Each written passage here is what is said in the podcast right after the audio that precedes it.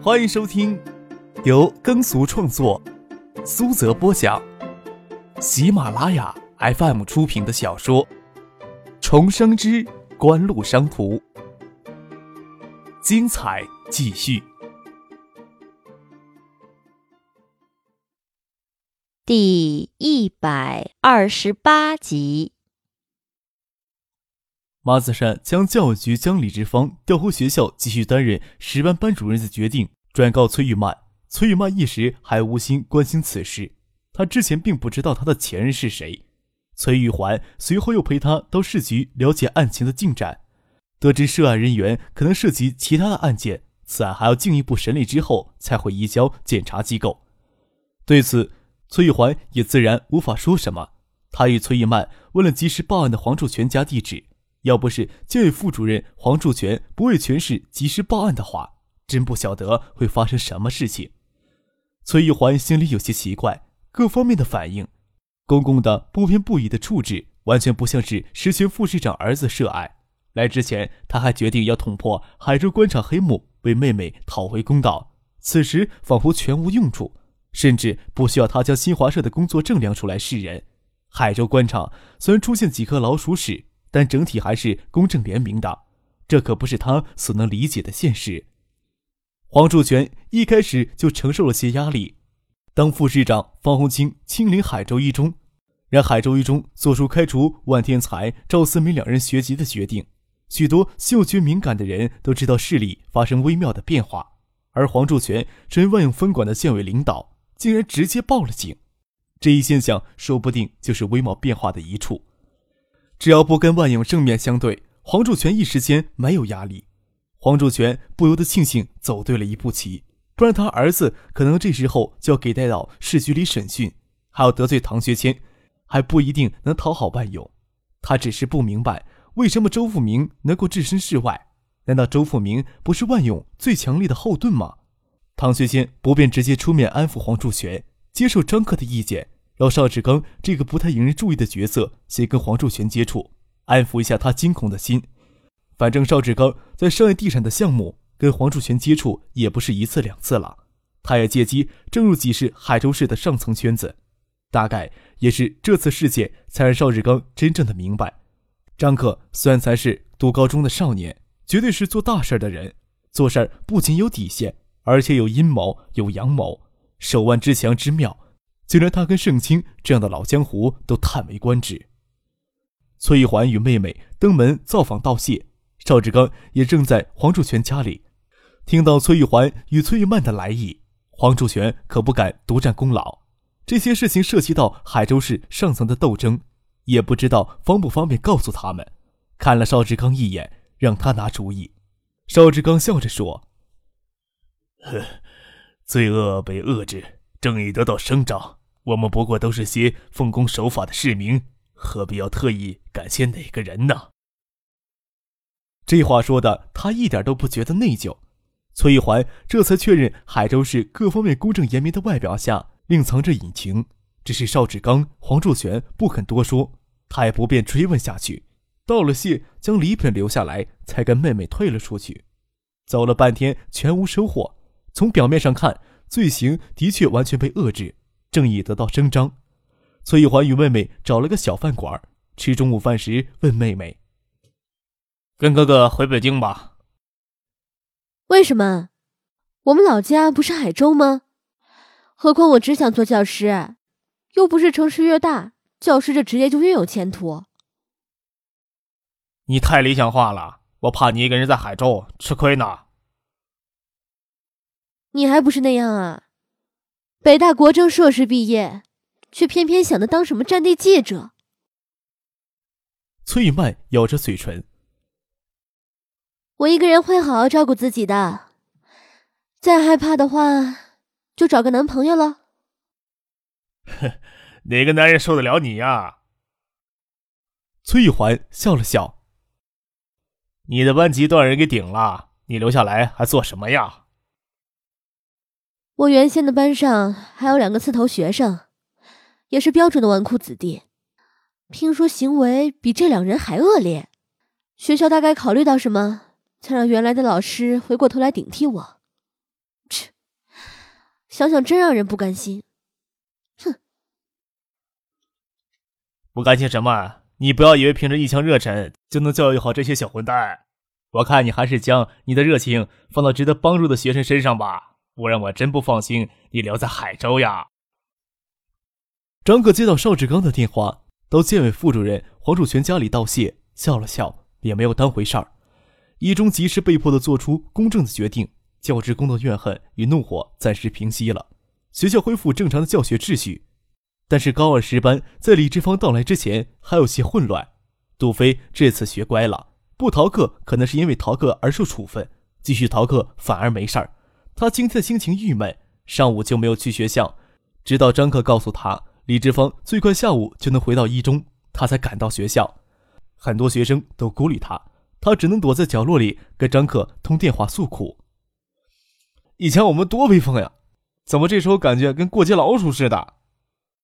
张克哈哈大笑，笑着安慰他：“呵呵，这些都是暂时现象，等大家把这事儿遗忘了，你又可以横行校园了。”我是跟万天才、赵思明那样没品的味的人。杜飞不屑地说：“核心校园对我来说有意义吗？”张可笑着说：“那你还想横行哪儿啊？”他手头里事情一大堆，晚上还要去许思家吃饭，没有空安慰杜飞受伤稚嫩的心灵。但愿他能摆脱李志芳给他的阴影。张可之前有接到金国海的电话，知道万天才、赵思明涉案的详情。要不是这次逮住他们。还不晓得他们要祸害多少少女，虽然是未遂案，但是性质之恶劣让人心寒。又都是海州市党政干部的子女，金国海都不清楚该不该上报省里。晚上到许思家吃饭，除了许思小舅石伟忠一家三口，还有陈其夫妇跟陈飞荣。徐海山在干休所所租的房子两室一厅，客厅很小，摆下一张方桌，十来个人转身都要碰到别人。石伟忠如今是农机厂的厂长。他知道张克与许思存在那种关系，虽然瞒着没有说出来，但是也觉得这种关系不会被社会接受，特别是许思绝不可能被张克家庭所接受。这种感情对于许思来说是不公平的。他不清楚景湖以及艾达到底是怎么一回事。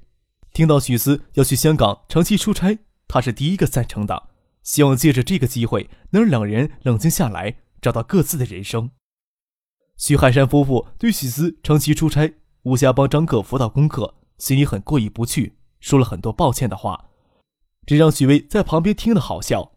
这小子人小鬼大，谁有资格帮他辅导功课呢？刘芬倒是嘴快心热，说道：“张克这么聪明，就是玩性大了一些，有个人稍稍点拔一下就可以了。我家飞荣成绩还算可以的，比张克高一届。”帮他补习功课总不成问题。陈飞荣憋着脸不说话，刘芬在桌下踢了他一脚。吃饭时很自然地说起一中这两天发生的大事情。刘芬炸舌说：“怎么会有这样的学生？学校偏偏纵容这些学生？”徐海山摇头叹息：“哎，上行下效，万向前万勇就不是好胚子。”能生下什么好种呢？陈奇好奇的问女儿：“听说你们一中有个什么四公子，这次开除了两人，怎么另外两人不一起开除掉呢？”义愤填膺的跟大家说他从学校听来的消息。当中有个叫杜飞的吧，敢动手打老师，打的那老师住院一个多月，只挨了个记大过处分，竟然没有给开除。还有一个害群之马，学校根本就没有给处分，连名字都没有公布。哎，真是气死人了！下回开家长会，我倒要找一中的校长问一问呀。张克差点将一口可乐咽到气管里去，一口气没喘过来，又将压在嗓子眼的可乐喷到桌上。陈飞荣坐他边上，吓了一跳的站起来，大家让他这么大动静给弄愣了。您正在收听的是由喜马拉雅 FM 出品的《重生之官路商途》。张克猛烈的咳嗽，好不容易将气理顺了，却给刺激的面红耳赤，眼泪都要流出来了。许巍瞥了他一眼，问张克：“这么大反应做什么？心虚？莫不是那个漏网的害群之马就是张克？”瞎说什么？许四母亲扯了扯许巍的衣角，不让他胡说八道。张克这么好的孩子，怎么会跟那些坏孩子是一伙的？许思抿嘴笑着，低着头，生怕抬头。他脸上的表情露了张克的底细，只是憋得很难受，耳根染着一层绯红。张克心虚的看了陈飞荣一眼，就怕他揭自己老底，却见他瞥眼看着自己，嘴角含着戏谑的浅笑。昨天对于一中学生来说，也是激荡人心的一天。为了去声援教育局请来的老师们。学生也主动揭发这些恶霸学生的平日所作所为，甚至将他们初中的恶行都翻了出来。万天才、赵思明可以拿青竹难书来形容。受他们欺负的学生不计其数，有些性质也相当的恶劣，只是没有弄出不可收拾的后果来。张克、杜飞的名声比万天才、赵思明更恶，但是收落他们的恶行时，却发现他们根本没有在学校做什么坏事儿。再说曹光明给杜飞打断鼻梁骨，一中的学生大都拍手称快。至于张克，他逃课的频率太高，以致很多人只知其名不识其人。至于张克为什么会在一中有这么大的名声，不过是因为他刚在进一中时，当着众人的面狠狠教训了赵思明一下，让赵思明、万天才都很没面子。又盛传他同时追陈飞荣与唐静两位校花。他递烟给曹光明一事，也让大家传得神乎其神。生活忧虑，经常有轿车接送，以及他的家庭，人很容易将他跟万天才、赵思明划到一块去。除此之外，他只是一个不常露面的高中生罢了。有些帅，眼睛总是郁郁的。除了唐静、杜飞，少数的几个人，除了偶尔在校园里碰到陈飞荣会笑一笑之外，绝大多数他都不大理会旁人。有些酷，收落他的罪名。结果却是让学生会好几个女干部都忍不住幻想，飘忽的眼神，沧桑中带点神秘，都不能想象一个男人能这么酷。他是能来调戏我该多好呀！绝不挣扎。想到学生会那几个女孩子花痴的模样，陈飞荣忍俊要笑，强忍着把头拧过去，可不想给张克看什么好脸色。虽然他也没有恶计，但是好色总是不假。吃过晚饭，许思母亲就嘀咕许思有什么东西忘记收拾了，还是不舍得许思出远门呀。许巍对许思母亲说：“香港什么东西买不到。”这下许思母亲眼圈都红了，坚持要把许思的行李剪下来再看一遍才放心。每天公司派车送许思跟他选的两名助手去省城登机去深圳。盛兴在深圳有分公司，请盛兴分公司的人协助办理过关手续。许巍明天也跟着坐车回校，张克就不便找借口到省城给许四送机。张克心里也郁郁的，找不到机会单独与许四告别，想着今天晚上给许四打电话都不可能了，心里更有一种说不出的离愁别绪。许四抵达深圳的第三天就顺利过关到香港，李志芳返回一中，虽然私下里不可避免会有些小议论，毕竟流传出来的流言蜚语无根无据。而王彦斌早离开一中有半年的时间，这时候爆出这样的绯闻，可信度未免要降低得多。万天才、赵思明预谋绑架猥亵教师案，让一中的老师空前的团结起来，特别是对教局的官僚主义作风异常痛恨。李志峰的遭遇让众多教师将矛头直接指向分管基础教育的副局长肖娜。李志峰轻易的就度过了可以说是他人生中最难过的一道关口。崔玉曼没有离开海州，经学校调整改教初中的班级。张可拿着避风头的借口，这些天一直未去学校。大舅决定转业海州。在表姐梁君如开学的那天，表兄梁军与女朋友来到海州，暂时先进入宏远公司。看到娇艳如花的未来表嫂，张可倒能明白表兄为什么会放弃闯荡世界的豪情壮志。唯有美人能消英雄志。人生独让之前。张克可是没见过，也没听说过这位如花似玉的表嫂。而表兄毕业，在大舅驻地附近的县城只工作了小半年的时间，就又到广州闯荡世界。可见表兄与这位如花似玉的美人，按照以前的轨迹发展，并不会有好的结果。导致感情破裂的原因有很多，外面的诱惑太大，感情的事也过于缥缈，而漂亮女人所面临的诱惑又额外的多。市局最终决定将预谋绑架、猥亵教师案移交给检察机关。除此案外，市局初步侦查涉案人员彭志明曾猥亵女子多人，以拍照、恐吓、以金钱或许诺介绍工作等手段迫使受害者不敢报案。最早的一次就发生在彭志明在海州一中读高二期间，其父彭新明知其子罪行，涉嫌利用职权替其掩盖罪行。经市委研究，决定由司法机关对彭新明进行调查，同时上报省委。这是因为预谋绑架、猥亵教师案而落马的第一位政府官员，万天才、赵思明则又向黑洞洞的大牢滑进了一步，而万勇、赵景荣等人束手无策。令他们最感到无力又最痛恨的是周富明的态度，他坚定地要求司法机关对此案一查到底，绝不姑息。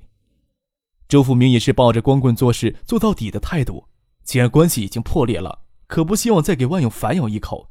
市里正酝酿新的权力分布，这对万勇、赵景荣来说是最为致命的。许思离开海州半个月。正泰集团正式对海业公司及谢婉晴手中负有回购权限的锦湖股份提出现金收购的要求。这一部分的股权占锦湖总股权的百分之三十，在没有第二家公司出价对比的情况下，正泰集团拥有绝对的议价权。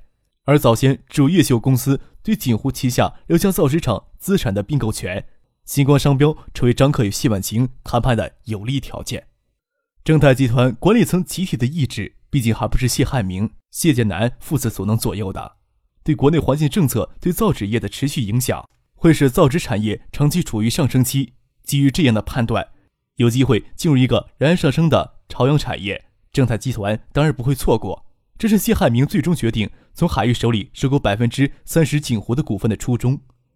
与谢建南心怀怨恨不同，谢海明希望进入锦湖之初。就通过谈判解决掉日后可能产生的政治隐患问题。越秀公司手里对造纸厂的并购权以及星光商标，是实施并购前必须要解决的问题。